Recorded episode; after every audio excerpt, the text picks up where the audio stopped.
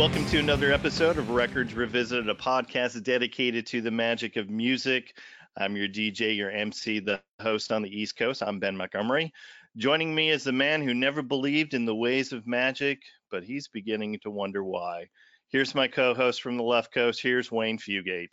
Ah, hola, Ben Benjamin. So I was going to use uh, a different intro, but you wanted to use that as your intro.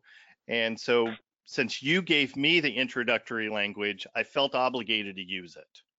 Well, I appreciate that. I was listening to this record and I I started trying to think of uh, how's he going to introduce me. And I thought I should just take the bull by the horns and force the issue. Well, I was going to go.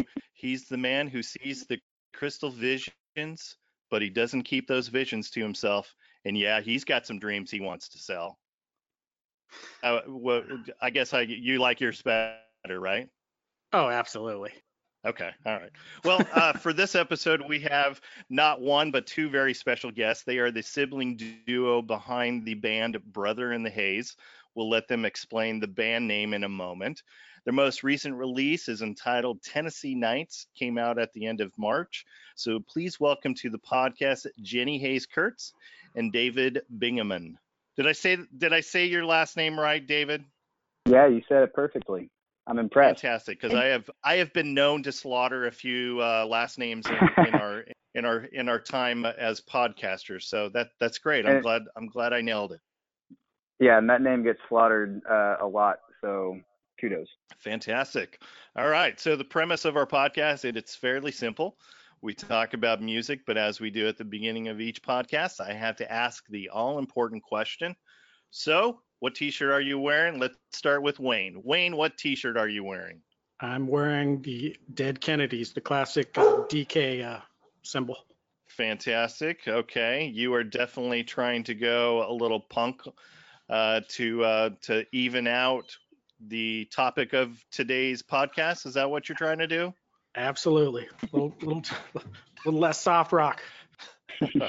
All right. So uh, so Jenny, how about you? What T-shirt are you wearing? I have to be honest, it's not a band t-shirt. I'm wearing this vintagey top thing that I think I got from a Goodwill a while ago, and it looks like a picnic blanket. Um, because I didn't have time to change before this, but it's pink and turquoise and yellow, and it feels like summer here in Nashville. So I felt like this is something my grandmother would wear in May. So maybe that I'll try to tie this in here, but I do like vintage music and vintage things and feel like I was kind of born in the wrong decade and I borrow my grandmother's clothes a lot. So there you go. That's a t-shirt I'm wearing. All right. So you're you're a thrift store person. Uh, by all means, yes. Completely. Yeah. All right. I I, I want to start singing Macklemore right now. You gonna pop some tags? I'm sure we can talk about this later, but we actually thrift all of our band t-shirts. So, and we we make them ourselves. We find like cool vintage t-shirts and and print our logo on them. So, I should have worn one of those, but that's okay. Very cool. All right. That's that is a unique way of uh, doing doing the merch table. That's that's awesome. I like it. All right. So how about you, David? Uh, what uh, what T-shirt are you wearing?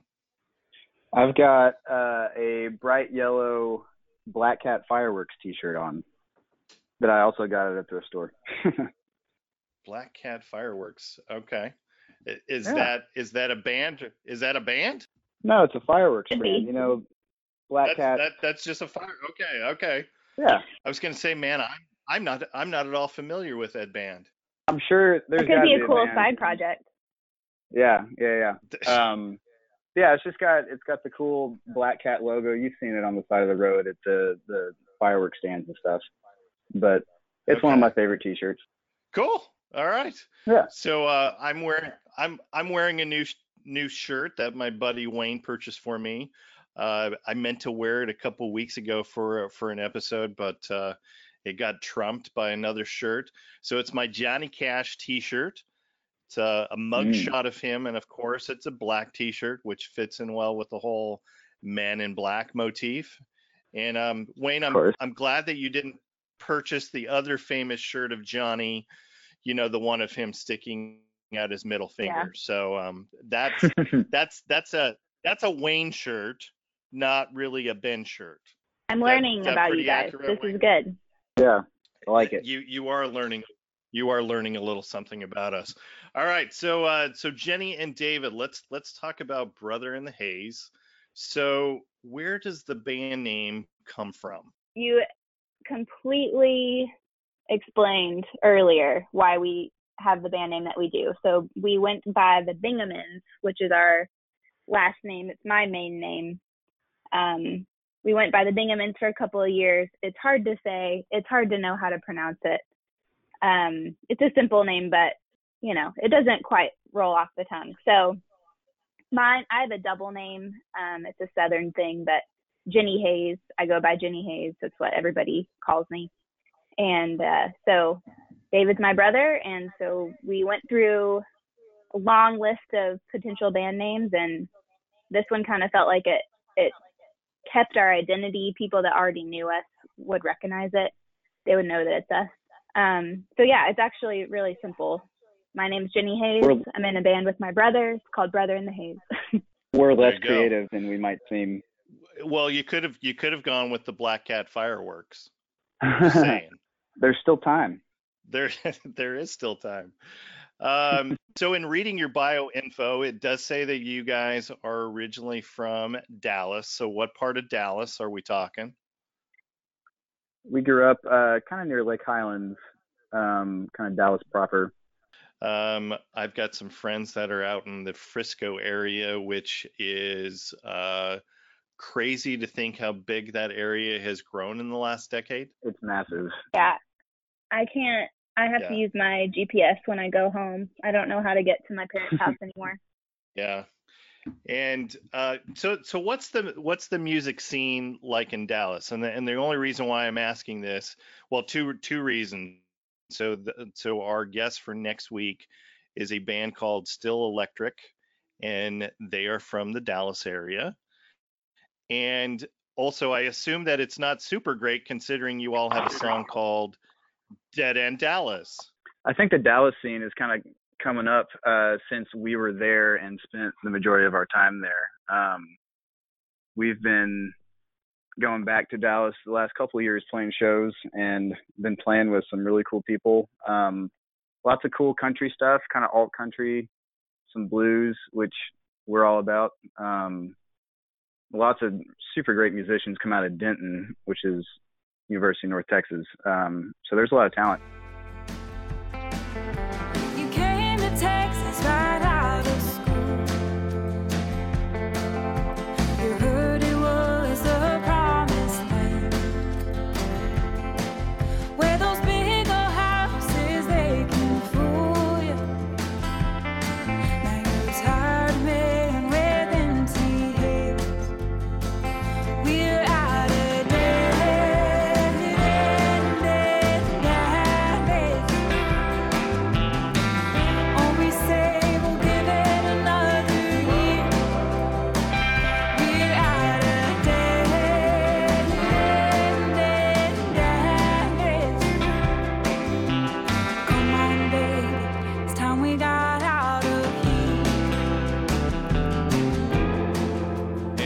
Noticed Yeah. that you do have some some some blues tinge to to you, David.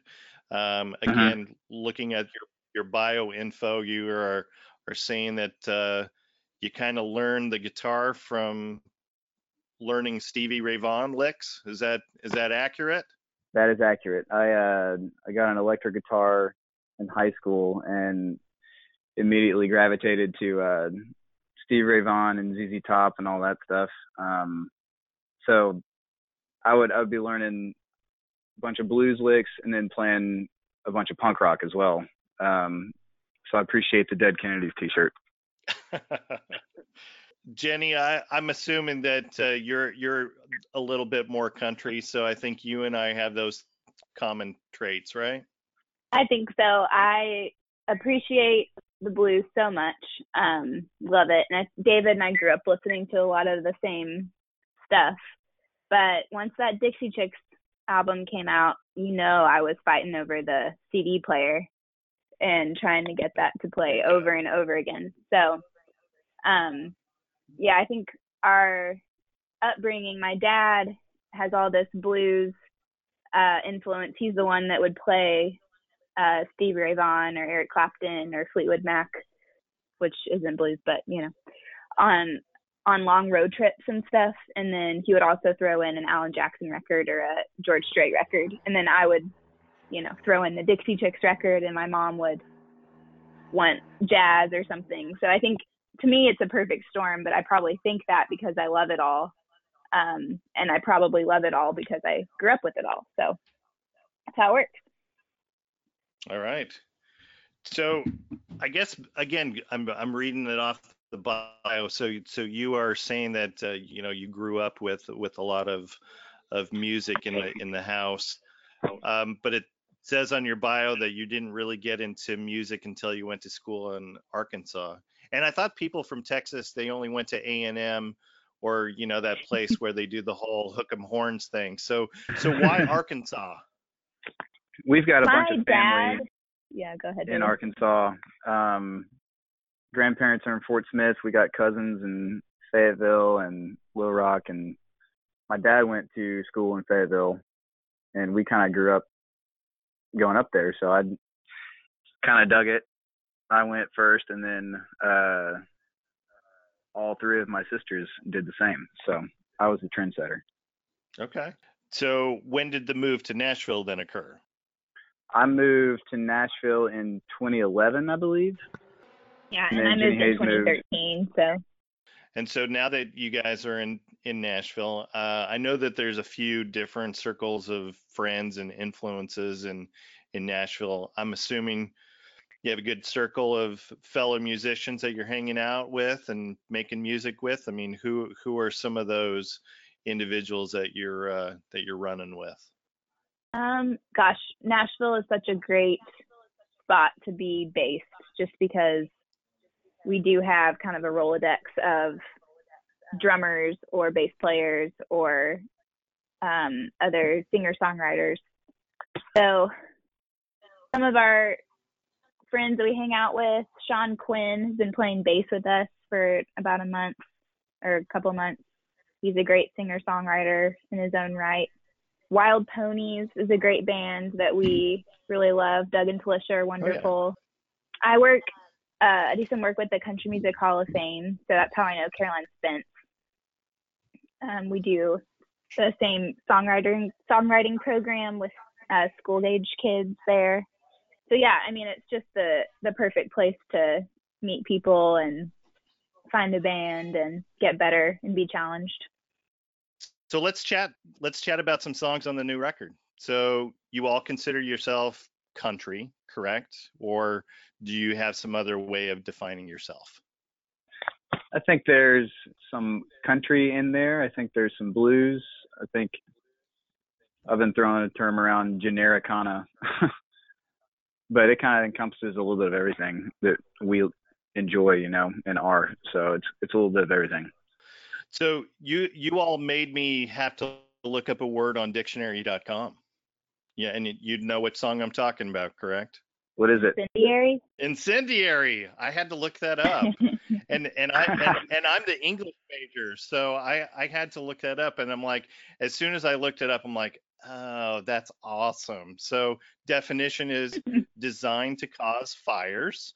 So David, since that's that's uh you you singing the leads on that, is that song autobiographical? Um, I wrote it kind of as just a uh, a fun, uh, kind of smart song. I started with the the guitar lick, and I was like, "What does this sound like?" It sounds kind of kind of hot. Um, so I just kind of started playing around. I might have been wearing my Black Cat Fireworks T-shirt even too. Um, There you go. yeah, playing around uh, just with that kind of motif almost. Um, so it's not necessarily about anything or any one person, but um, yeah, it's just kind of like a good vibey groove. You know she's a hot little thing. Straight from the devil, so I heard.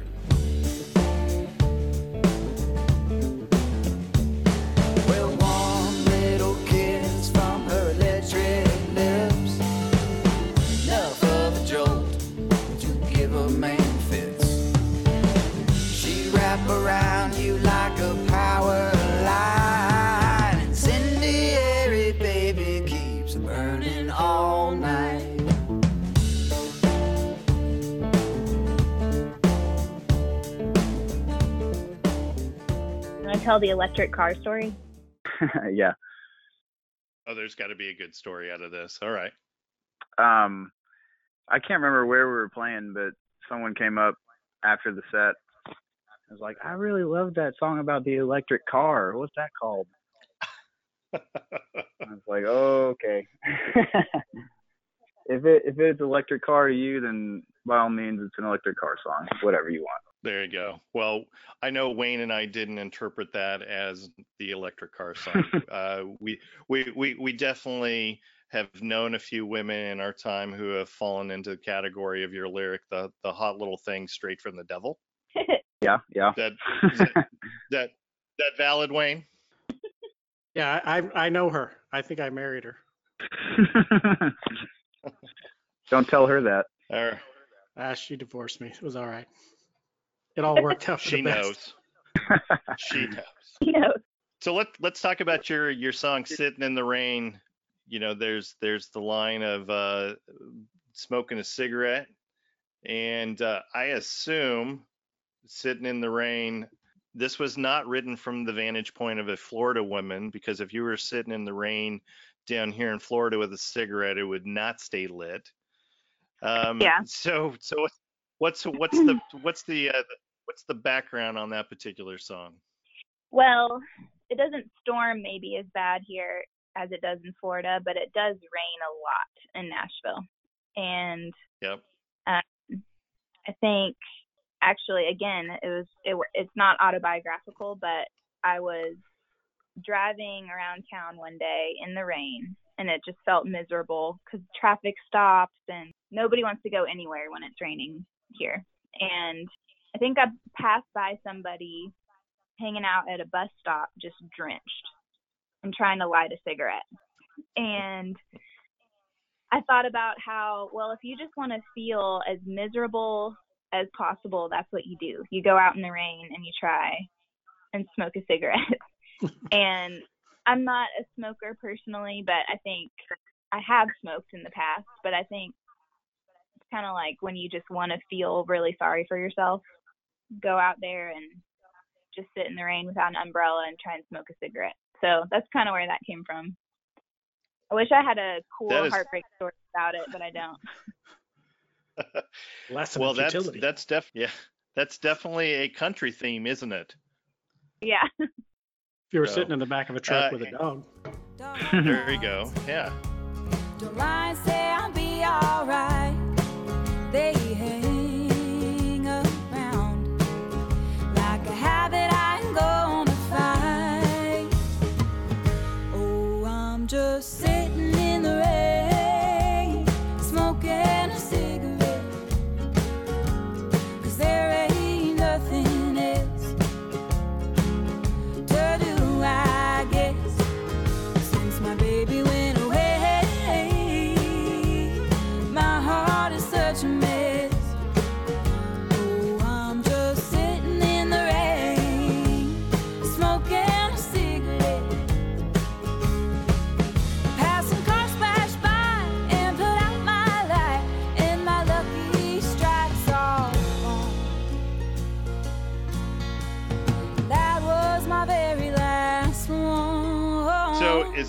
mandolin on that particular song? Did I hear a mandolin on that, or is it just a, a Yeah. interesting way of tuning? That is a mandolin. Okay. It's a mandolin, and that's like. David Friend playing on that. He's a freak of nature mandolin player. He's wonderful. That's that's awesome. Um, all right, let's let's talk about the title track. So Tennessee Nights, uh, very cool track, nice song. It really paints a, a- a great picture. This one I envision someone sitting on a porch, just kind of taking it all in on those Tennessee nights. And I definitely see a Stevie Ray influence on this one. Um, so why why did you go with with this particular song as your title track?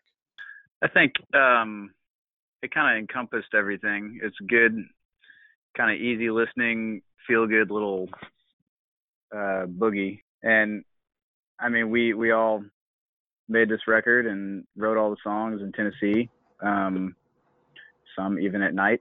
Uh, and so I think it kind of encapsulated a lot of it.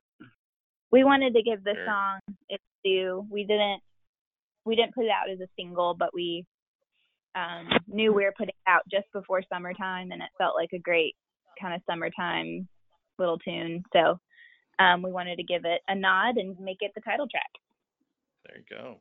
Any anything else that you want you want to tell us about Tennessee Nights? And I know that you guys are are, are doing a lot of touring uh, and have already done a lot of touring backing this particular record. So um, anything that we completely missed off of uh, Tennessee Nights that you want to you want to share with the the listeners? I'm trying to think. Every every song has a story, of course. Um, I think one of my favorites is the song "Glue to Dry," um, just because it's about the creative process and about songwriting in itself, but also just trying to make this whole crazy music thing happen. Because sometimes it does feel really crazy. um, but the song comes from a Guy Clark quote from an interview with him. Um, we're both really big Guy Clark fans, but he made guitars for a long time as well as writes wonderful as as well as has written wonderful songs.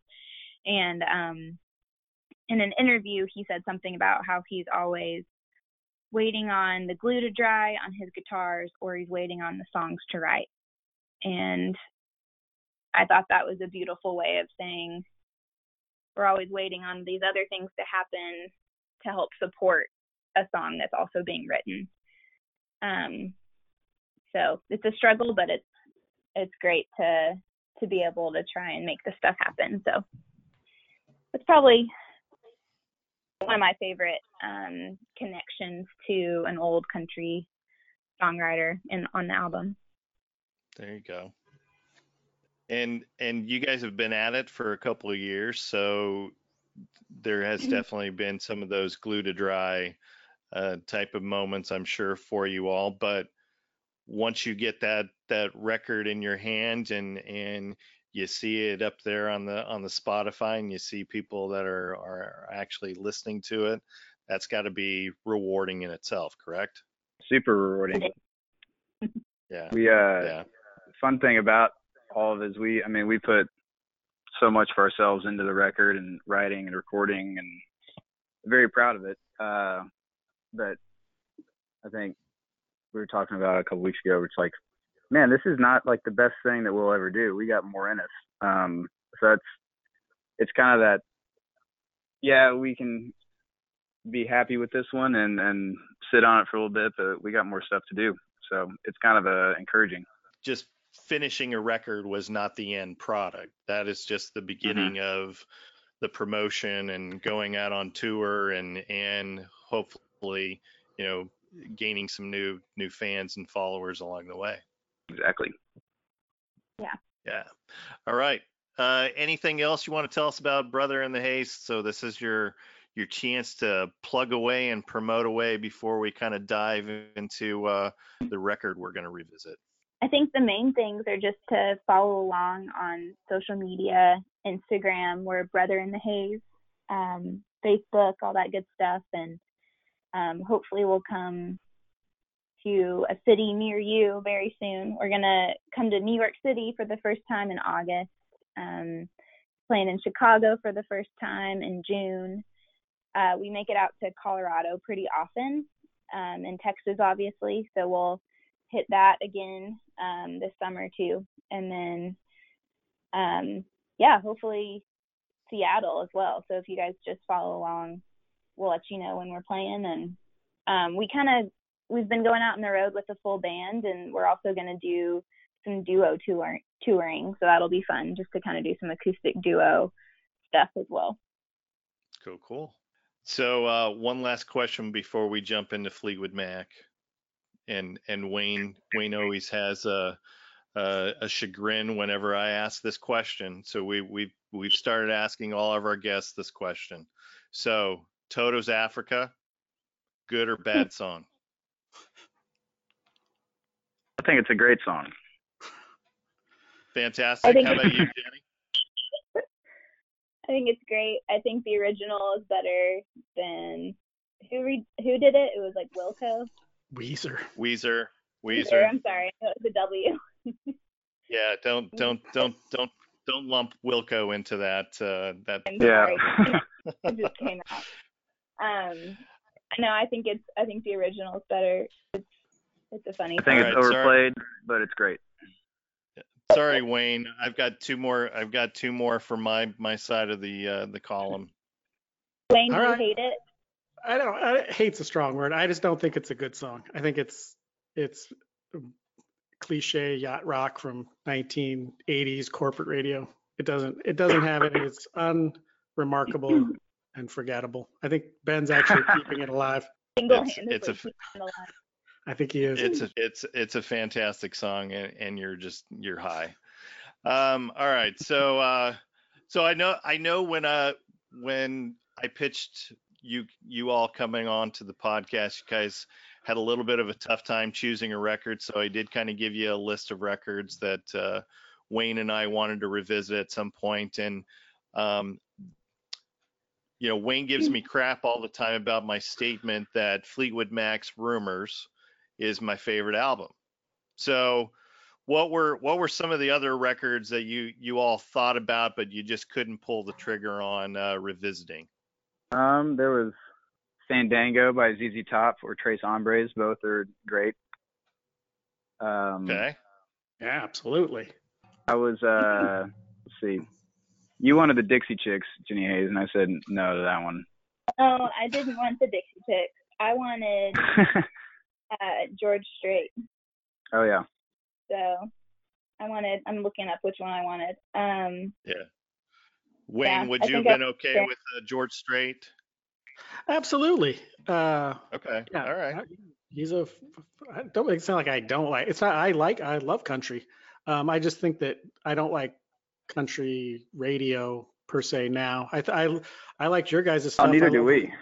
Yeah, I know. Absolutely. I thought your guys. I mean, my- my house. I mean, when I was a kid, my dad was playing the Eagles. My mom was a huge Freddie Fender fan. I mean, Dolly Parton, and so I I I dug the classic country side of your of your guys' uh, stuff. And your if that's you on the lead guitar, that stuff is phenomenal. I thought that was uh, some uh, some really good Oh, stuff. thank you. Li- listening to your stuff, I'm surprised you didn't. I mean, I know Johnny Cash uh, live at San Quentin was on there, and I'm much. I'm surprised you didn't choose that after I had listened to a lot of your stuff.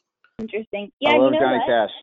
love Johnny Cash, and I have to say that I hadn't really discovered him or people like Dolly or um, some some other of those 1950s and 60s classic country people until I was an adult. So I can't say that they were huge influences, but I love them. It's been cool to kind of discover that stuff as an adult and working with the Country Music Hall of Fame. Obviously, I get super immersed in that kind of stuff. So I just love it. Yeah, absolutely. And David, I'm I'm surprised, you know, going back to the whole Stevie Ray Vaughan thing. Mhm. Uh, would there would there have been a particular Stevie Ray record that you would have wanted to to maybe chat about? Texas Flood, I probably. was gonna, yeah, yeah. Yeah. you gotta say Texas Flood. you got to. Say yeah, Texas Yeah. Flood is up there in any list. Yep, absolutely. All right, y'all ready to jump into uh, revisiting rumors by Fleetwood Mac? Can't wait. All right, let's let's do it. So so here's some background info. So Rumors 11th studio album by Fleetwood Mac. This was released in February of 1977. This is really the second album though with the classic lineup that we all know of Mick, Stevie, Lindsey, and the McVies. Uh, this was largely recorded in 1976 uh, produced by Ken Caillat and Richard Dashut. Uh, and you all know the last name Caillat.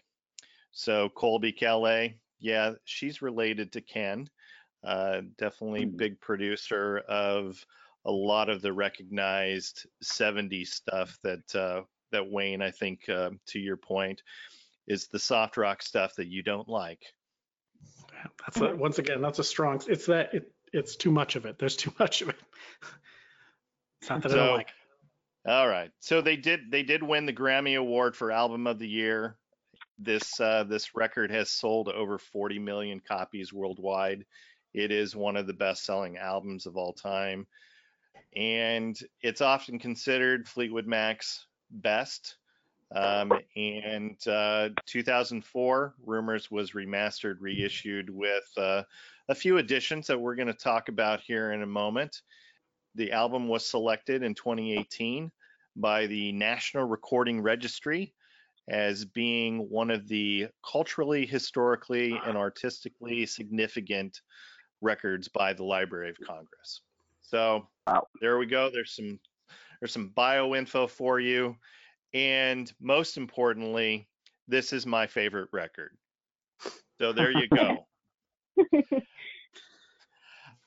Um, all right. So as a reminder, as we go through the, the the songs on the record, our scoring is based on the number of songs on the record. So Wayne, how many songs on the record? There's only 11, um, but I will say this: I completely understand why this record sold 40 million copies. That that I don't have any problem with.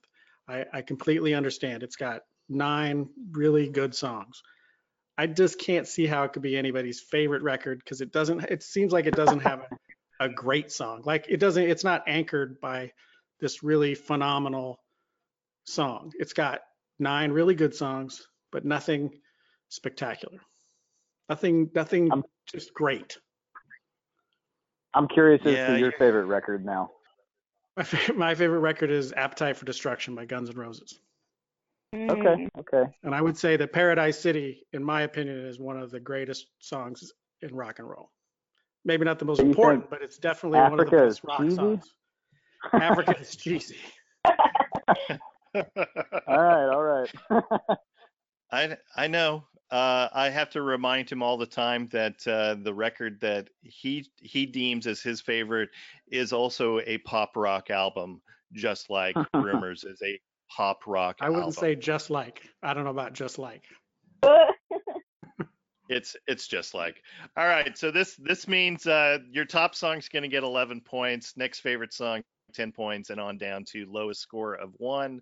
So here we go. Let us start with the very first song. So this is Secondhand News.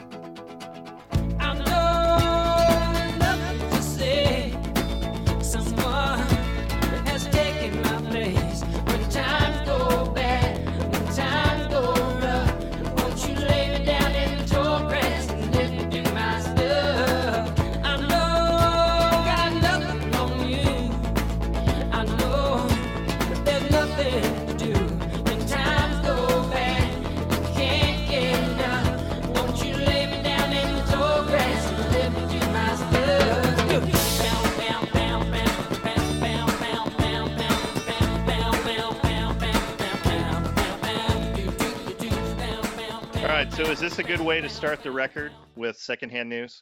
Is there any other song on the record that you all may have selected as a lead song as opposed to this one? Hmm. I didn't really think of it. I mean, um, I I just think it's there's a lot of vitriol for a boom boom doody doo. I mean, I I can't. I mean, when you listen to the lyrics, he's he's not he's he's a little upset, and then he and he has a little bit of a pity party going on. So I I mean, in a in a lot in some ways, I guess it is. You just described the entire record. This this all of the songs with few exceptions are breakup songs. Yeah, because they were all breaking up with each other, right? Oh, absolutely. Yeah. Yeah. Uh, John and John and Chris Christine were were going through a divorce. Uh, Mick was separated from his wife, uh, and of course, you know the the the much publicized Lindsey and Stevie breakup. So there you go. I mean, this the, all of these songs have some element of of breakup, and um, those make up for some really good songs, believe it or not. True. To answer your question, Dreams, to me, number two, is my favorite song on the record. And that is mostly because of how cool the intro is. And maybe that is what should have been number one on the record just because the intro is so cool. But also maybe you have to ease ease into it. Um, but I think that that just immediate drop, like is so so cool. So Right. All right. So let's uh let's dive into the the the lyrics. Um so what's what's the tall grass and what's Lindsey's stuff that he's referring to, Wayne?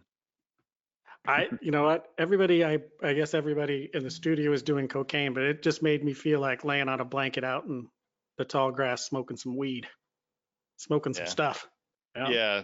So that's smoking smoking the stuff. So He's, the rest of the lyrics though. stuff too. That's- Yeah, yeah, yeah. Yeah. So so is Letting me do is is this a request for a booty call or some breakup sex? Ah, it could be. Like I say, there's some of the lines I didn't write them down, but some of them were were very, like I say, very mean spirited for a song that has "Bam Bam Doobie Doo" in the uh, chorus. to me, I don't know. Lindsey seems like a guy that likes being the front man, and maybe he got, you know, passed over and he wasn't cool with that at all. So, and that's the title, you know, being secondhand news. You're kind of not, you're not firsthand news. Maybe you feel kind of crappy about it. Playing second fiddle has never really been Lindsey's strong suit, has it? No. No. Let's get some scores on this. So, um, Wayne, I gave it an eight. I'm definitely, I noticed going through this and scoring it, I'm definitely a Lindsey Buckingham guy. all right. And uh, on that note, so Jenny, what's your score? I gave it a five, right down the middle. Yeah. So, so we'll find out after the next song where where Jenny's uh, allegiances are, Wayne, since you're the Can Lindsey guy. Yeah. Uh, and and David, how about for you? What's your score? Um, I think I'm gonna go eight as well. Okay. And David, uh, I, I, I have scores in front of me. Do you want to know what they are? I'm looking it up too. I'm trying to remember was- what I I- wrote down, but I am changing it because Last second change. yeah. You Well, I can do that. Change, but yeah, you gave it a, you gave it a, well, you gave it the I gave best it- song. Yeah, but then I so I listened to the record before um we were doing this, and I changed my mind. That's right. all right. Artist You're gonna, prerogative. pull- you're gonna pull the old stri- switcheroo on me. All right. That that's that's cool. That's cool. Yeah. Uh, I've been yep. threatening to do that forever and have never pulled the trigger, so I am very, my hat is off to you. Because I'm gonna treat the guests with respect, but I won't be treating you with respect if you do that. That's true enough. True that. All right, so so we've got uh, we've got eights from from the guys and a five from from from the lady. So here we go. Let's go to next song.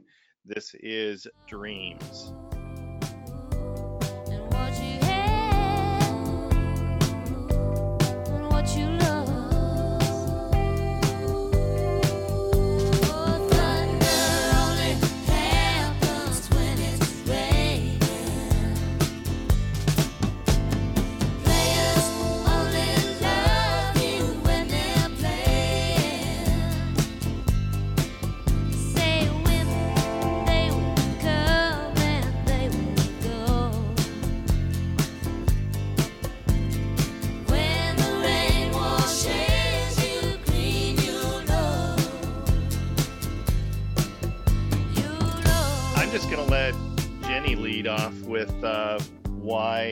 This is her favorite song on the record.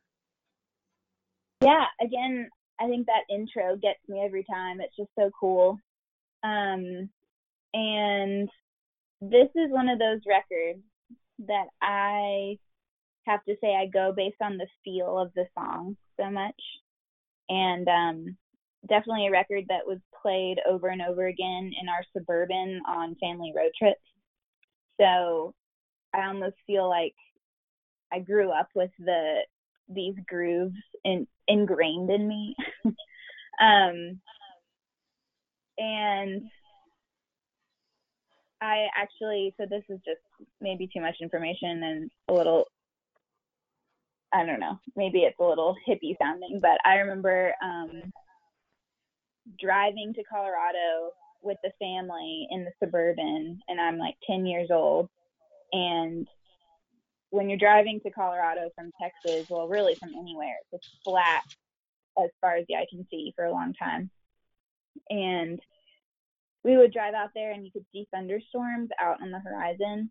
And I so remember listening to this song and hearing thunder only happens when it's raining and like all this stuff and just trying to figure out what the heck they're talking about as a 10 year old, you know? And I'm like, what's a player? Oh, when they're playing, okay. And um, so I think for me, it's more nostalgia. I just love this song.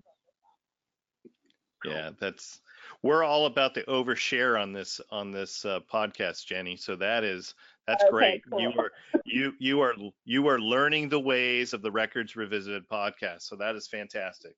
Great. So little bio info on this. This was the second single off the record. Uh, Dreams was a number one song, and this is the band's only number one song. And and I I was really baffled by that because I thought I was almost certain that Rhiannon or Gypsy had hit the top spot on the charts at at some point. Nope. Hmm. Um, so this is this is Fleetwood. Mac's only only number one song. I did not know that. And I've I've listened to this song a million times before, but this was really the first time that I listened to it while really reflecting going back to this this is a breakup album. So I really reflected on the lyrics and since this was a Stevie Nicks song, this was totally directed at Lindsey. I mean the the Totally. lyric of of play the way you feel it but listen carefully to the sound of your loneliness. And I never I had never really looked at it from from that point of yeah, go ahead and have your fun, but you know what? Um, you're still going to come home to an empty house. So, I think that's Uh, so ballsy of her. Because I don't know. I think there. I was gonna say I, I don't feel know like if there's a lot of like- lousy things going on. Yeah, yeah. But I play Yeah. music with my brother, so there's not a lot of on stage drama, you know. But I can't imagine what it's like playing in front of thousands of people and singing this standing next to him and he knows it's about him. You know, I just think yeah, I think that's it's ballsy of her and just kind of crazy that they're all playing these songs together and they're all about each other. well, yeah. So I, I was going to wait to talk about Silver Springs until later in the episode, but maybe this is this is a good segue to it. So to that point of playing right next to the person who has broke broken your heart, um, did you did you guys see the dance? What was that? 97, 98? That was really their reunion yeah, reunion yeah. uh, video. Is that when they had that uh, band, the USC band, come out or something? Uh, they did they did do that at one point as well to play I can't remember what that was. Yeah, yeah. But the the song Silver Springs is totally directed at Lindsey and I'll I'll post this to the Facebook page, but the the the uh vitriol that Stevie is directing towards Lindsey during that um, I mean, she's looking straight at him while he's playing gu- the guitar and singing those lyrics. And, you know, we're talking that was what 20 years removed from the breakup, and Mhm. she, she's still, you can tell, she's still pissed about it. so, anyways, we'll we'll get to Silver Silver Springs in in a, in a minute. A- anything else we want to talk about about Dreams I, before we get uh, get I would scores? say this is probably my favorite Stevie Nicks song of anything she's done.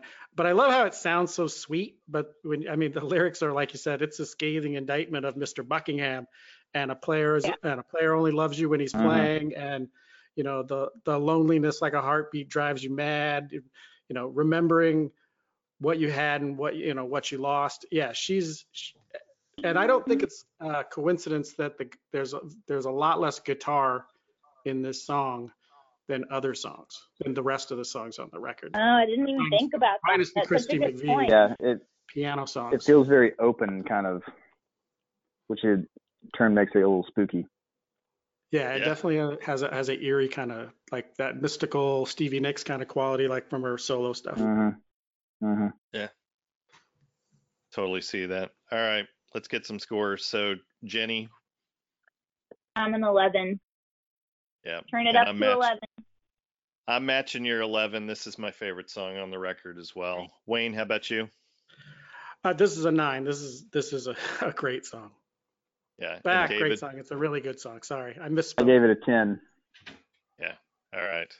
So I think we're all in agreement that this is a fantastic song. So, all right, let's move on. This is, uh, I just lost my place. Here we go. Give me five minutes. Play the song. I'll be right back. Yeah, exactly. Uh, this is Never Going Back Again.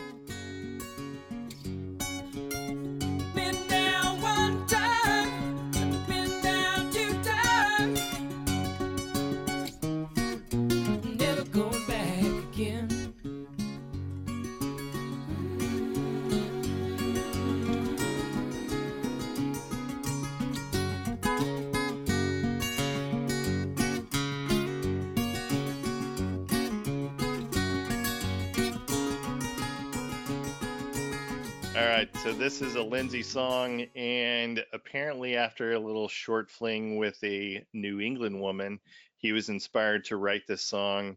And this is even coming from his vantage. I mean, we talked about the loneliness that Stevie is writing uh, directed at Lindsey. This is Lindsey talking about that sadness. Um, she broke down and let me in, and um, I'm never going back again. I don't know. Have you heard have you heard this particular version that Lindsey did live on his um, on his live record called Live at the Bass Performance Hall? Anybody heard not. a- any of that? No. So it is a little darker at the end of the song. It's an interesting take. I think everybody should go give that a listen. Um, again, I'll I'll post this on the, the the Facebook page as well. There's also some great performances of Secondhand News and Go Your Own, Way on that uh, record as well. Definitely, you can kind of see, you know, to to your point, Wayne, of Dreams is this, you know, supposedly this, you know, fun song and then you dig through the lyrics. I think that's pretty valid on Never Going Back Again. That he's trying really hard to make this a bubbly song, but uh, deep down, if you really take a look at it, there is some there's some there's some darkness there. Well, it's I very overanalyzed it again. if you- I don't even know if you can. This song is so lyrically sparse. I mean, he really just has the two verses that are what two lines a piece, and he, uh, it Mhm. seems like the first verse is "I'm never gonna love again," uh, and then the second one is "I'm never gonna love you again." Like if this doesn't work out, don't come back to me. But I love that I bouncy what- little bass line. Yeah, I Yeah. think what drew me in with this song uh, from the get go was just the guitar part um, and the kind of alternating thing he does with his thumb. Um, I think that probably was the first time I heard somebody do that, and I was like, "What in the world? That's awesome!" So it's kind of cool. It's kind of melancholy sentiment, but paired with this really kind of jovial little guitar lick. I thought it was kind of cool. It's um, it has a, a really cool guitar picking part, and I don't. Again, as a kid growing up with this song, I don't think I really realized how dark it was. Um, but is that a, high strung guitar? Do you think a Nashville tuning, or No, you're all about that these days. I'm about that right now. but um, well then his just whole throughout the record, his vocal is so is it doubled over? Yes. Yeah, I That's think in a lot got of some sort it of- is. Yeah. Weird on a chorusy lot. kind of thing going. Yeah. So I I, I actually did read uh, an article that uh, uh, producer Caillat talked about this particular song. He said that, um, and I quote, this is from uh, Music Radar. He said, "I noticed that anytime he played, that there was a big difference in how bright his string sounded after just 20 minutes." So I said, can we restring your guitar every 20 minutes because I want to get the best sound on every one of your picking parts. Wow. So That's cool. so they were doing they were doing some some some funky stuff to to get that particular sound um and uh you know i think that there's there's you know some some definitely hypnotic sounds that came out of that uh, that particular Yeah, production it is. It's like the brightest guitar sound you'll ever hear. I mean, that I remember first hearing. It's crazy. Yeah. Um, and you know, David, to your point of of Lindsey, you know, where where does he stack up among the guitarists of of the world?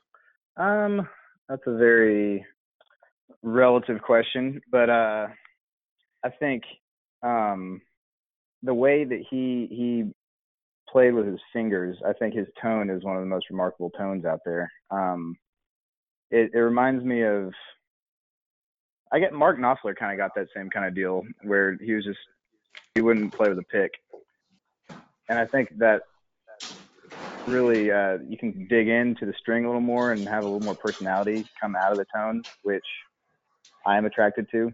So I mean, as a guitar player, I'd I've been stealing his licks and just his technique, the fingers and stuff, um, since I heard it. Yeah. Yeah, Lindsey, Lindsey, in my book, is really underrated. Um, going back to that uh, that live record that I was telling you about, there's a real hypnotic version of Trouble that's on that live Mhm. record. And you know, th- again, that song is a peppy song, but listen to that particular version. I've listened to that version hundreds of times. It is, um, it definitely paints it a, a little bit of a darker song than, um, you know, the the '80s version that we've all Mhm. we all grew up on. So let's get some scores. So David, your score. Never going back again. I gave it a nine. Okay, Wayne. Never going back again. I like the sound of it. It's defiant, but I gave it a six. All right, Jenny. I gave it an eight actually. I like that Okay. song. All right. I guess I'm the uh, the the the lone wolf here, so I gave it a three, just because there were so many other songs that I just I had to place on top. Doesn't mean that I don't like it because I do. I really do like this song. So, all right, let's go to number four song. This is "Don't Stop."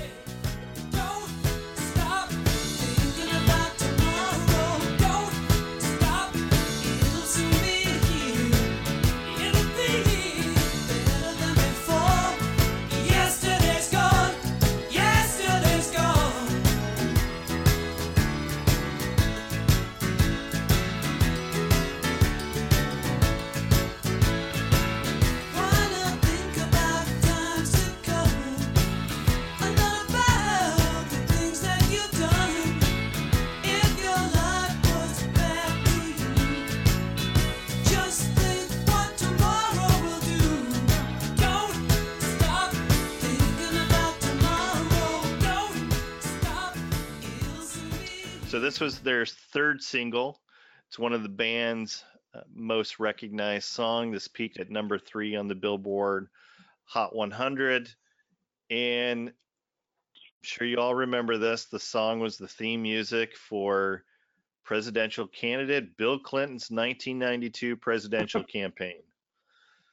And um, upon winning the election, Clinton persuaded the then disbanded group to perform at his inaugural ball in 1993. So, do we credit Bill with essentially getting the classic band lineup back together, which would uh, would take them a couple of years to actually, um, you know, do a full concert? But uh, do we do we credit Bill with uh, with uh, with this?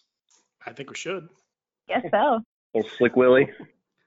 Slick Willie, absolutely. All right, who who who wants to tell me about "Don't Stop"? So this is a Christine McVie song. Uh, so we've heard two Buckingham songs, we've heard a Nick song, and now we're we've got a, a Christine.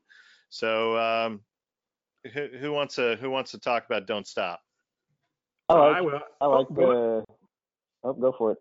uh, I was just gonna say I like the Christine songs, but this one is the cheesy one on the on the record for me. Yeah. Just kind of, I don't know, just kind of keeps on going. I'm kind of like, okay, let's let's listen to something different. Um, the guitar solo at the uh, when it comes in is really nice, but I think it's just kind of cheesy. Yeah, I would have to agree. I think, I mean, I gave it kind of a low score. Uh, and maybe just because I think it's kind of overdone or overplayed and definitely gets stuck in my head. So that's something. But it's not a song that I ever go to to choose on Spotify or iTunes and be like, I'm going to play Don't Stop by Fleetwood Mac today. Yeah, but if it comes on the radio or you're in line at Starbucks and this comes on, you're you're totally singing along with it, right? Yeah, that's true. I'm tapping my Yeah. foot. Yeah, absolutely. All right, Wayne, uh, what what did you want to say? Um, yeah, it's a nice little pop song. I definitely agree. It is. It's che- It is got a little cheese to it. Not nearly as much as another Christine McVie song on here, but uh, it Mhm. clearly shows that th- her breakup with John McVie was not uh, to any degree to the length of uh, Lindsey's and Stevie's. Much more uh, amicable, at least in in large part. And it's a nice break from the uh, the, the the back and forth of the th- the first three songs where Stevie and Lindsay go at each other pretty hard.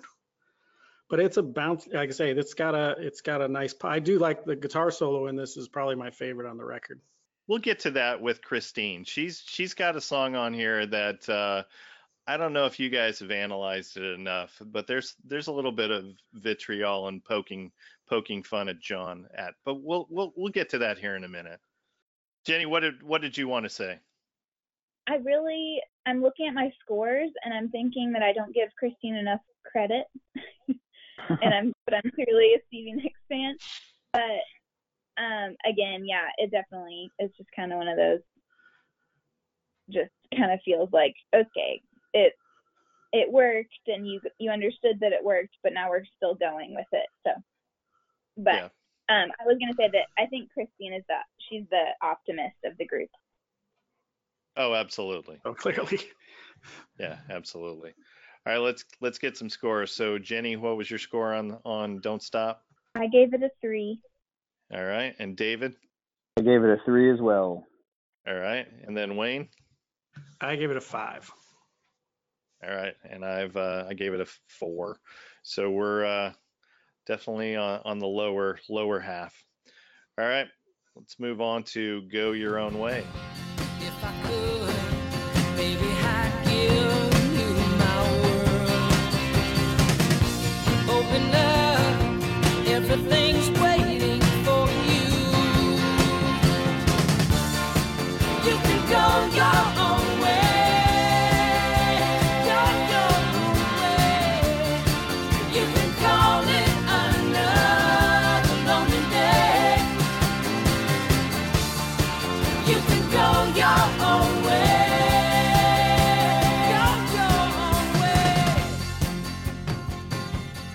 This is another Buckingham song.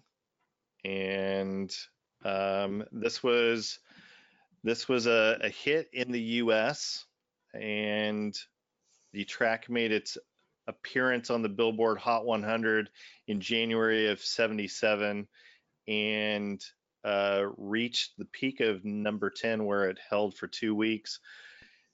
The B side on this, Silver Springs. And how in the world does Silver Springs not make it onto this record? Uh, and so I'm gonna I'm gonna throw this out before we start talking about Go Your Own Way. So if Silver Springs was on this record, where would it where would it have landed in your scoring? Top three. I three think uh, top three. You think so? for me. Yeah, for me. Cool. I feel like to me, this record is such a cohesive thing, just as I know it, and having this Silver Silver Springs trying to weasel its way in, I don't I don't know if it even fits for me. Okay. Yeah, How about I would say again just that this record is so nostalgic for me that I wasn't quite sure where to put it. I think kind of in the middle maybe. Um but yeah, I'm just I need to probably give it some more time and listen to it more. So Silver Springs is probably in my top five all-time Fleetwood Mac songs. I, I really, Really? love that song. Yeah, and so so so Wayne, maybe maybe we need to come up with a list of of like our top ten notable songs that were left off of records. Uh, you know, just off the top of my head, for instance, like uh, "Erotic City" by Prince didn't make it onto Purple Rain, and we've already talked about two others um, that didn't make it on on the records. So one of our 45 episodes, I talked about the Pet Shop Boys, "A Man Could Get Arrested," and then we talked about Journey's "Only the Young" not making it onto Frontiers. So I think I think there's a potential top 10 uh, episode on our hands. So top 10 songs left off of records that should have been included. What do you think? I, I think it's a lot of research. You should get started on that. Yeah, yeah. that that episode will come out in 2021 sometime. All right. So let's let's talk let's talk go your own way. So uh, another breakup song, and um, this is a this is a Lindsey song. So Wayne, because I know everybody scores, tell me why you like this song. Um, this, I mean, this is this this has a great. There's the door. Don't let it hit you in your ass on the way out. Feel to it, and he's. I mean, and then the lines, packing up, shacking up, all you want to do. I like. I guess that made her furious. She demanded that that he change it, and he refused. Uh, but I mean, it's just it's it's got so many. It's a super singable chorus, and I think this the best drumming on the album is probably on this one. Uh, but I just I just love the sentiment. I mean, it's like you know what, get to stepping. And this has a great. It ends with a great, just blistering guitar solo. Yeah, yeah, the guitar solo is great in this. Mhm. How about you, Jenny? I know what your score was, and this was not this was not one of your top ones. Um, probably because Yeah. this is a Buck, Buckingham song, not a Nick song. Yeah, probably. Um, we all know whose side I'm on from the breakup, but I think to me it's another kind of neutral song that, of course, if it came on at the coffee shop, I'd be like, cool, you know, sing along. Um, but again, I- I'm not gravitated towards it. Yeah, maybe I don't know. I think I think some of the the phrasing is cool. How he wrote the verses and um, and you're right, it is a completely singable chorus. Um, but to me, it's I've heard it so many times that I think I was kind of like, eh, I could I could go a long time without hearing it again. Okay. okay. And how about you, David? Uh, I'm kind of the same way. I think I, I like the uh, the kind of anthem that it is. Um, very singable, very catchy, uh, and I like the dynamics of it too because the chorus is really big, and then you have that super hot solo. Like the the verses kind of have like a little kind of sparkle to it, like, but it's kind of lower, you know. Um, so I think that's kind of fun. Um, but I gave it I gave it a four uh, kind of right in the middle of the pack. And Jenny, how about your score? I was a four as well. All right, I'm giving it a six. And Wayne? I gave it a 10. Okay. Wow. All right, let's move on to the last song on side A. So this is Songbird. And the songbirds are singing like they know the score.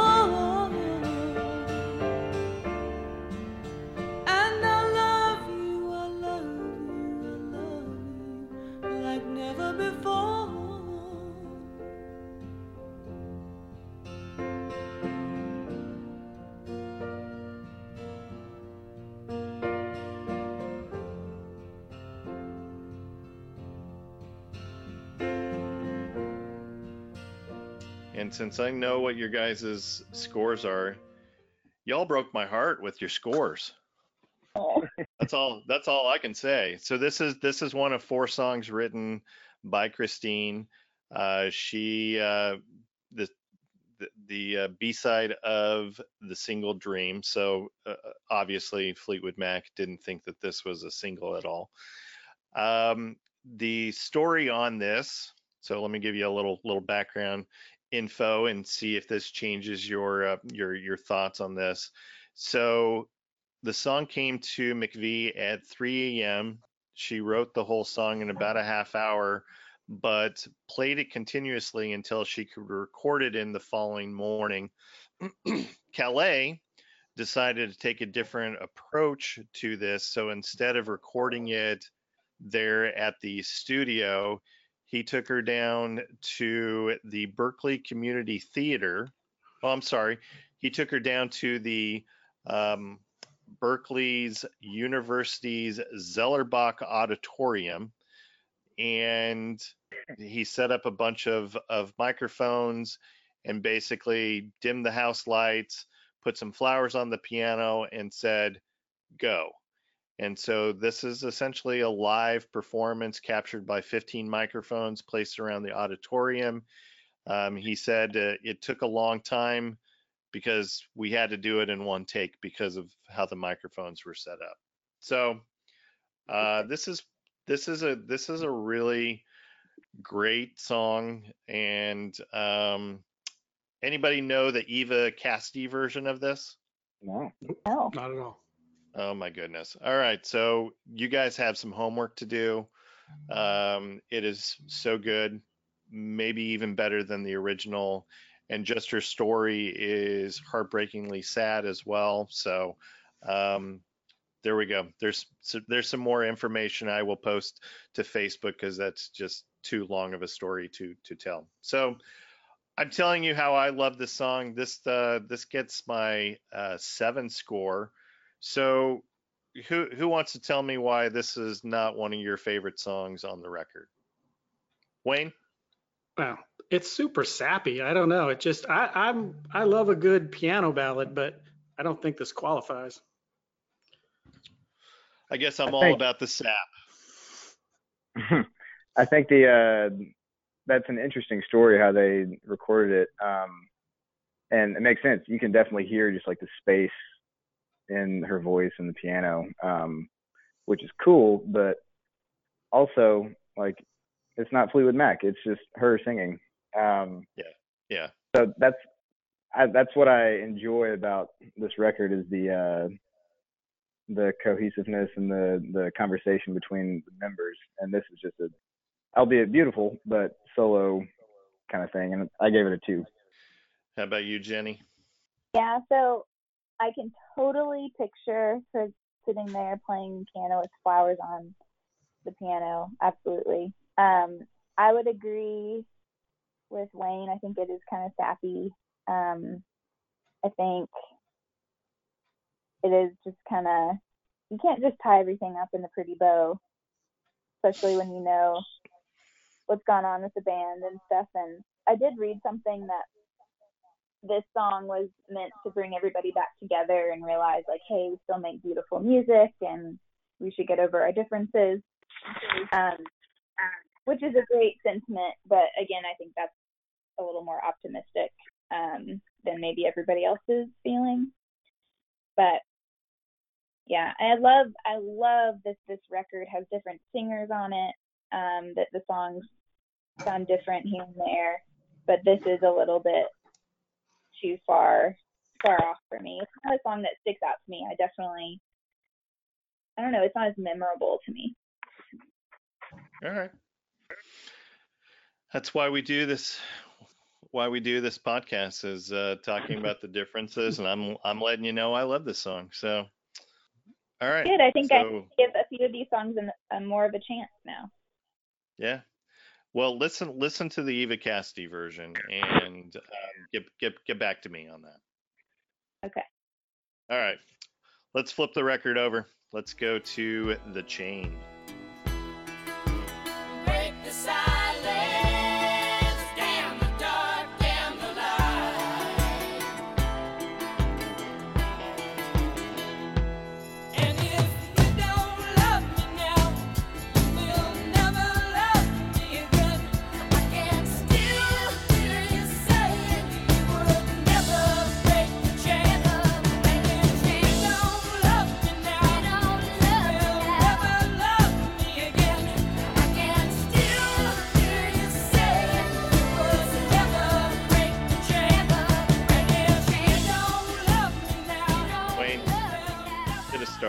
Chain? Oh man, that kick drum that runs throughout the song, that uh, that it's got a great bluesy country rock uh, feel. Um, this is the one of the I think it's one of the few, if not only song. It's the only song on this record, um, that's credited to all five members. It literally is taped together from a number of different projects. I mean, part of it was from Buckingham Nicks, and there's some Christine McVie solo stuff, and all of this was spliced together by the producers. Um, and it just, it, it, I, I think it has everybody's best performance on it. You know, I love the big that bass solo that goes back into the outro. Uh, I, I just, I love everything about the song. I think this was everybody's best work. Yeah, John's got some good bass bass riffs on this record, definitely, but uh, definitely shines on this particular song. Is uh, is there enough Stevie on this uh, this uh, song, Jenny, for you? um, I love this song too. I think it's super cool and angsty in all the good ways, um, in all the right ways. But this, uh, yeah, there's plenty of Stevie, but I, I love that everybody's credited with the the writing, and I just kind of think that this is like the song that they're just like, oh, we got to do this thing because we know that we're good at it, and we have to. They're just kind of letting all the angst out, but also still creating this great song. So, um, I love the choruses on this song. I love the outro, and I even love Lindsey's uh, part in the outro, like the running in the shadow thing. I think it's like so cool. So I gave, I probably looking back, I think I would give this song a higher ranking, but um, it was in the upper half for me. Okay. How about you, David? Anything you want to add on the chain?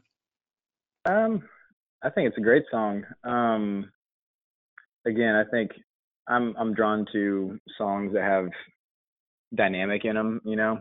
Um, and so it's got this like super cool thing going on, and then everything falls out, and there's that boom, doom, doom, doom, doom, doom, doom, doom, doom. It's like super crunchy sounding bass, and everything dies, and it ramps back up. Um, so I love that kind of stuff. Uh, I gave it a seven. All right. And Jenny, how about you? Your score? Yeah, I also gave it a seven. All right. This is funny. David and I did not rank our songs together. We did it separately. Well, yeah, I, I sent my scores in, and then to you, and then like I said, I listened to it again, and I was like, ah, let me change this up. I know you're you're you're keeping me on my heels right now, so I'm I'm definitely changing Catching your David. math. Uh, I'm definitely changing David's scores along the way. All right, uh, Wayne. 11. This is my favorite song on the record. Yeah, and I'm I'm giving this a 10. You know what's what's interesting, and, and maybe maybe you all can can correct me on this, but I find it interesting that there are a lot of different covers of a lot of the the songs on this record, but there aren't Mhm. many covers of the chain. Like I, I think Yeah. that there's a lot lot of bands who probably could pull it off, but are not even going to touch it. I, Yeah. I, I thought, and I, I don't, you know, I can't think of really a, a Fleetwood Mac cover that I like.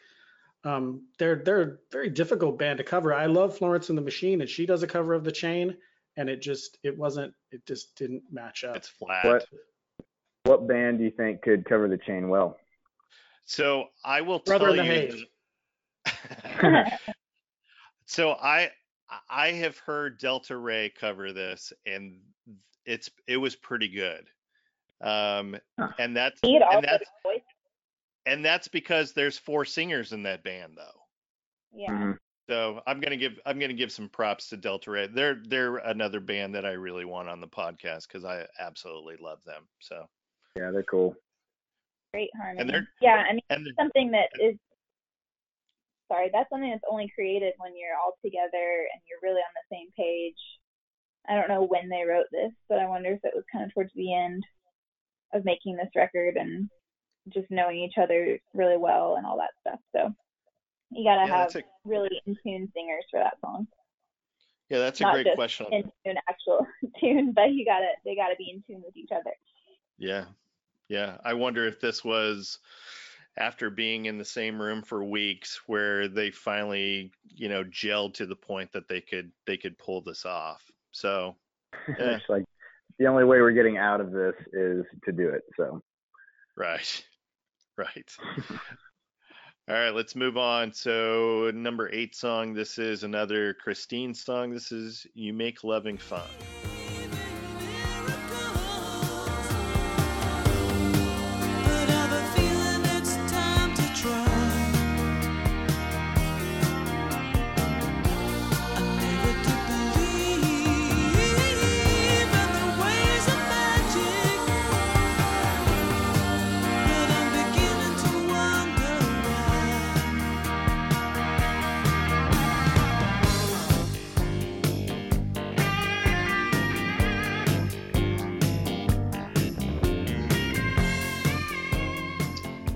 I uh, I hinted that even though Wayne, you said that Christine um, did didn't have the same vitriol that uh, Nixon and Buckingham did. So this song is about her boyfriend at the time, who was Fleetwood Mac's lighting director, who she was dating Yeah. after splitting up from John. And I had no idea. yeah. So so so you think John knew about that? Yeah, I'm pretty sure he did. So You know- and But did you read the story where she he he asked her about it and she said it was about her dog? uh yeah, that, Straight, she straight up lied. that's total Oh. bull crap. Yeah, that's total bull crap. She's totally exclaiming that her new boyfriend was a better lover than John. That's that's that's That's- how I'm taking that's bold this. face. Yeah. So Oh yeah, absolutely. But that's not what you tell uh, the bass player in the band.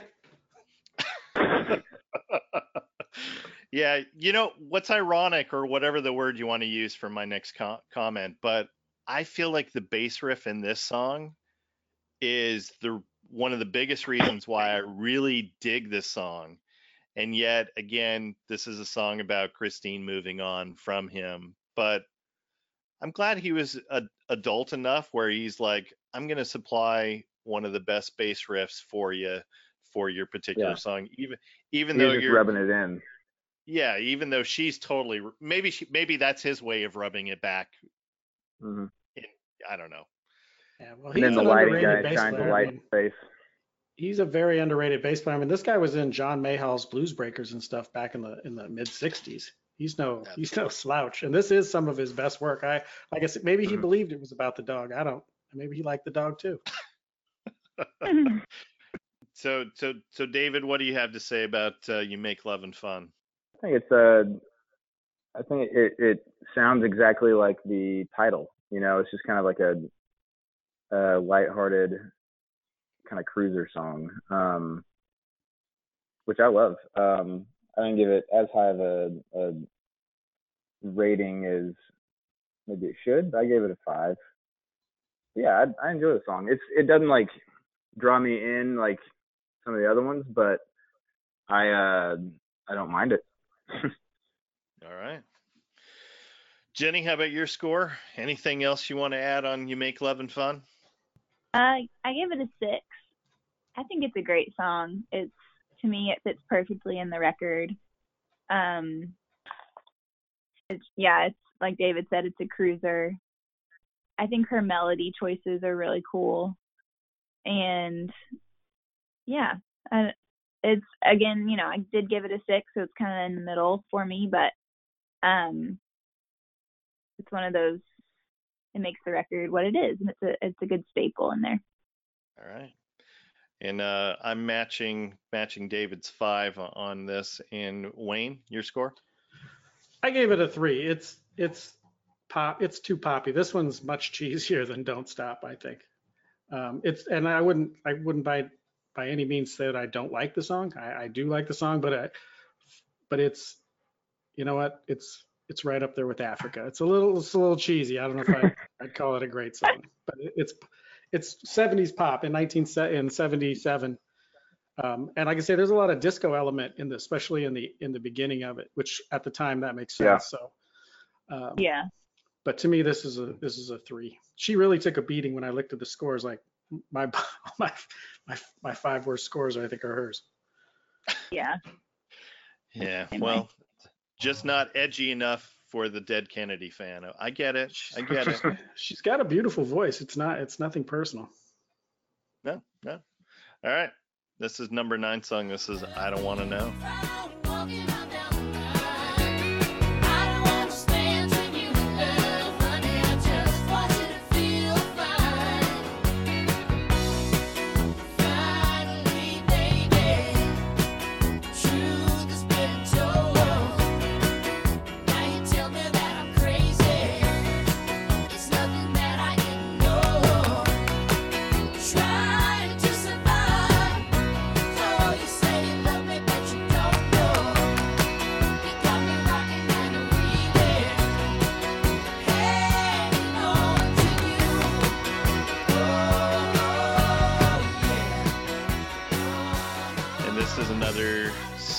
Song.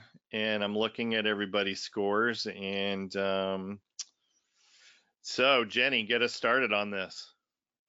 Uh, I think this song gets stuck in my head the most. Um, it's just such a cool. The the melody's fun. Um, I'm looking at the lyrics right now.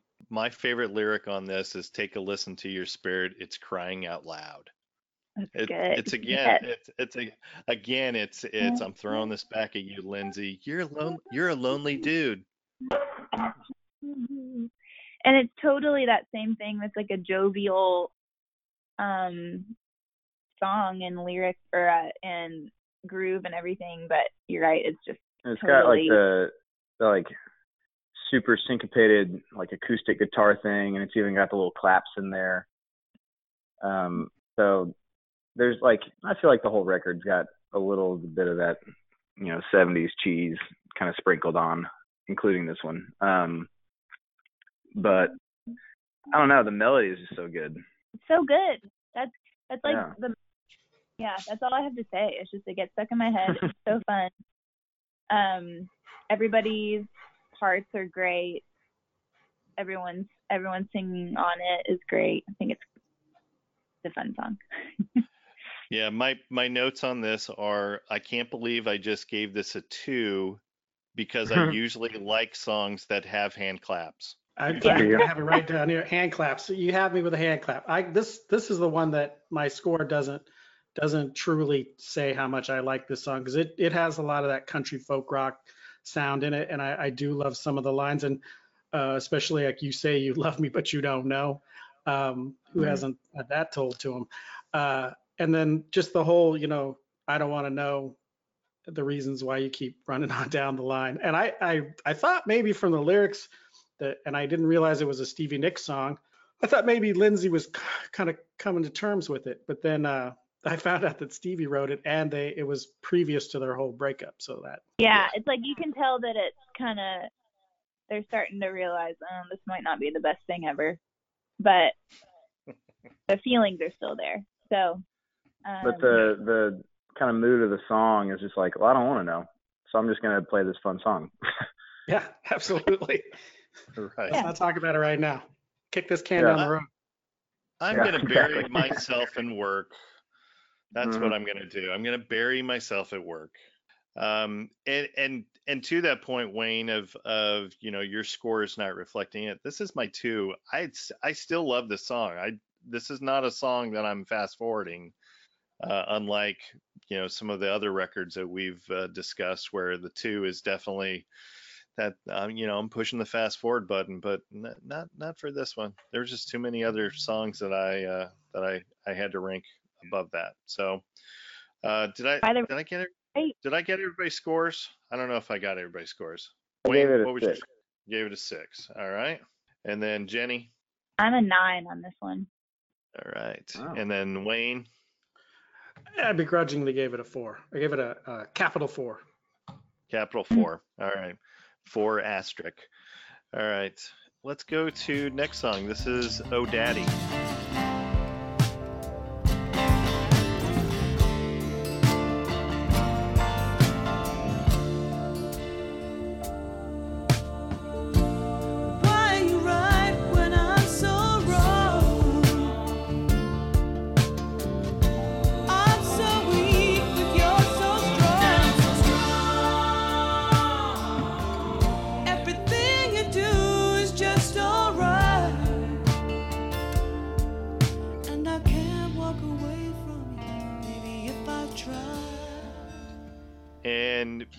Because I get to see everybody's scores in advance, I think we can all agree that this is um, not not the best song on the record. Um, so so Wayne. Wayne, get us get us started with your vitriol because I'm I sure re- it's coming. I read this was released as a single in Japan. What the? F- I, this is terrible. Uh, You know, it's funny. I heard this is Mick Fleetwood's favorite song because he thinks it's about him. What a colossal narcissist. This, this is, and it's so cliche. Uh, was I right when I'm wrong? You're weak when I'm strong. I'm like, this is so. I mean, and it's and unlike Songbird, where I get it, that space in between has a Yeah. sets a sets a, a mood. The space in between this is vacuous. It's this is and of all the songs on this record, I this is the one song I can say that I don't like. You know, I was so proud of you, Wayne. We got through over an hour before you dropped the bomb. Oh And no, I, I'm, I'm gonna try to I'm gonna try to cl- get a clown horn every every episode from now on, Is that is that what you're trying to do? So if it's all right, appropriate. Only if it's appropriate. all right. Fleetwood Mac brings it out of him. Nope, just No, oh no. daddy, just oh daddy. Just go, daddy. I think you hit the Um, nail on the head, though. I think it's boring. I think it's just kind of forced in a way. But Yeah. they cut Silver Spring. I mean, I I- that was the first when I heard this song. I was like, "Are you kidding me?" Mick Fleetwood says we're Yeah. not going to use Silver Spring, but I want the one that Christine McVie said is about me, which is clearly not. Right. Do we know who this is about? Is there a crazy story behind this one? I heard that it was also about the the the lighting Lighting coordinator. guy. Yeah. Where is he these Yeah. days, man? Get a story know. from the lighting guy. Yeah, there we go. All right. Let's get some scores on this. So uh, Wayne, This one Uno. Jenny, Yeah, I'm a one. David. Uno. Yeah, we're we're all we're all matching ones on this. So that's, it's not it's not often that we can agree on the worst songs, but we we did on this one. We definitely uh, fleshed it out. We did it, All gang. right, we did it. All right, uh, here's last song. This is Gold Dust Woman.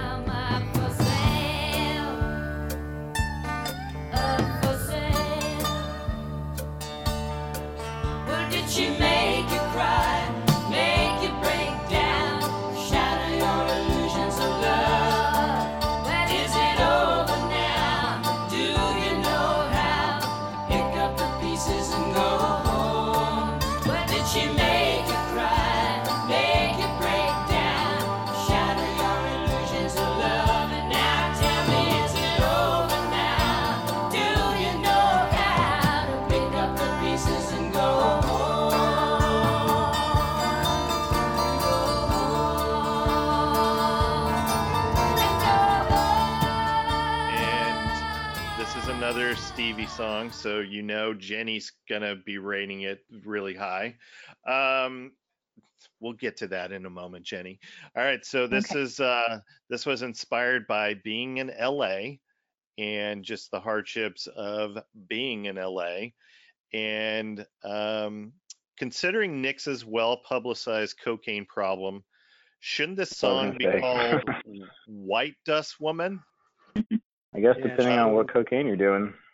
Yeah, and I, I don't Might think. Yeah, found- Silver Silver Spoon always conjures up visions of heroin. I suppose you could you could shoot cocaine the same way, but um, yeah, this is the probably one of the edgier songs on here, and it's actually finally a song that's not about either somebody that someone's screwing or someone that someone's screwing over or or the Mhm. people standing next to me singing. This is a this is a really edgy character study of of uh, of you know living in LA during that time with all the drugs and the partying and try not to lose yourself type of stuff. But it's got a real it's it's got a lot more it's a lot more dark musically and lyrically than the rest of the stuff.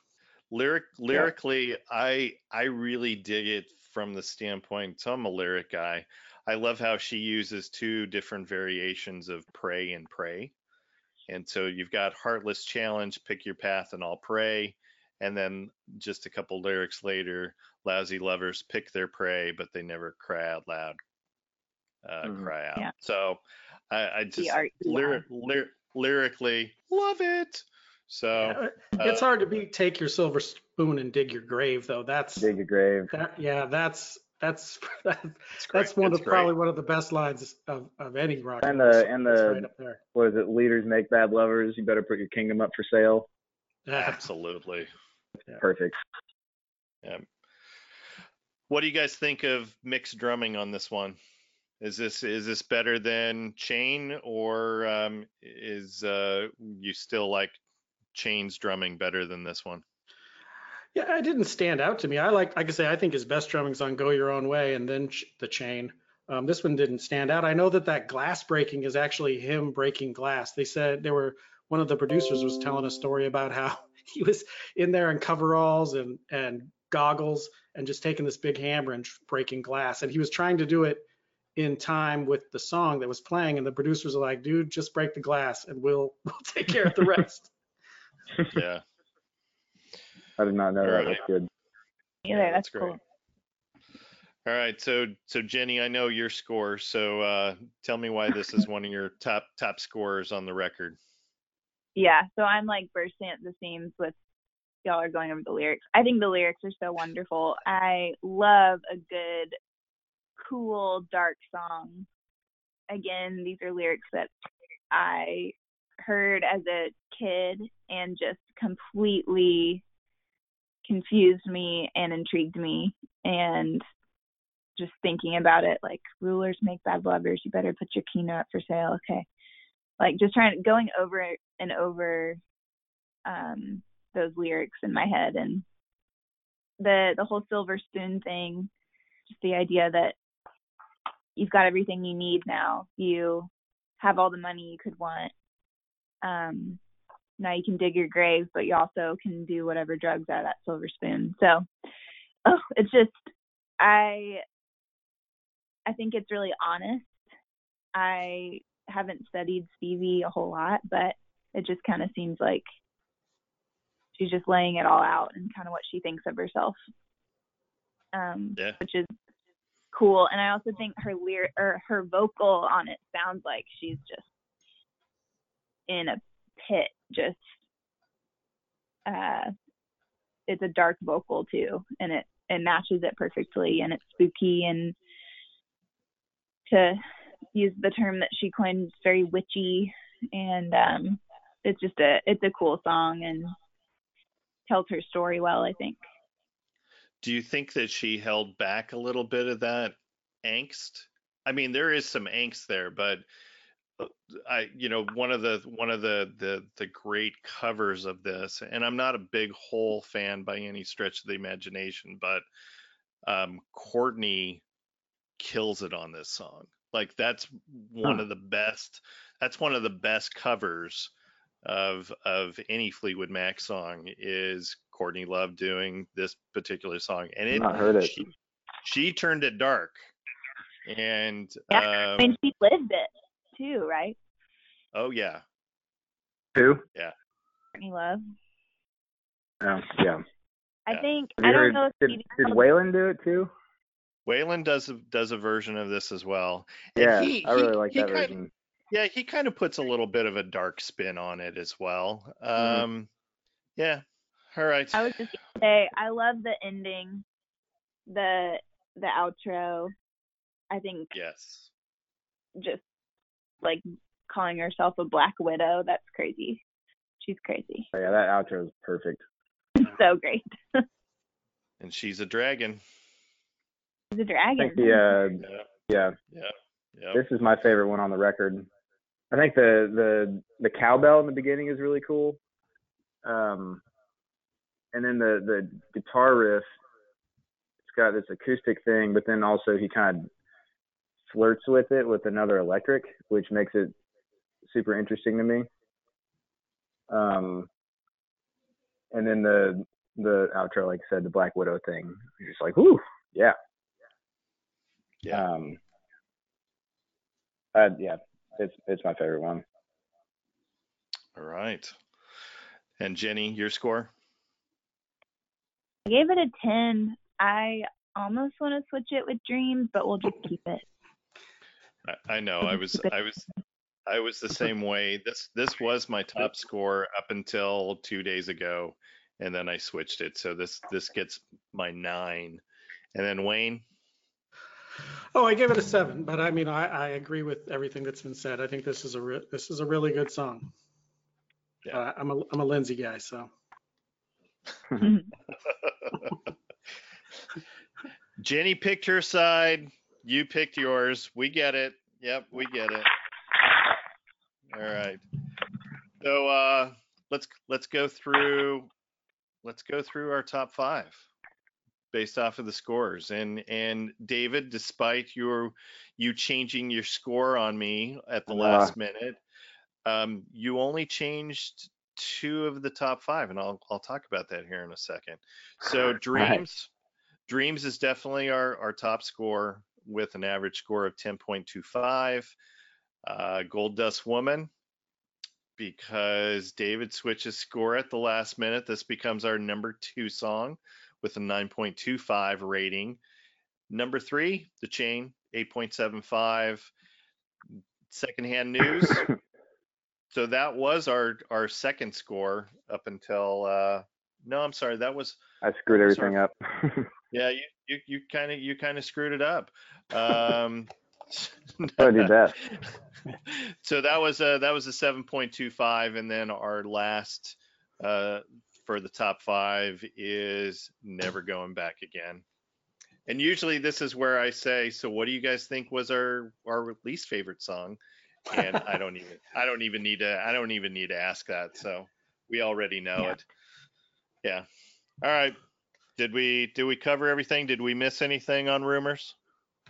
no, we got it all. We I got it learned a lot of rumors. All right. Well, that's good. We're all about Yeah. the learning process. So, well, this has been this has been a lot of fun revisiting with you, uh, Jenny and David. We're on the Spotify's and the Instagrams and Facebooks and anywhere that people listen to music nowadays.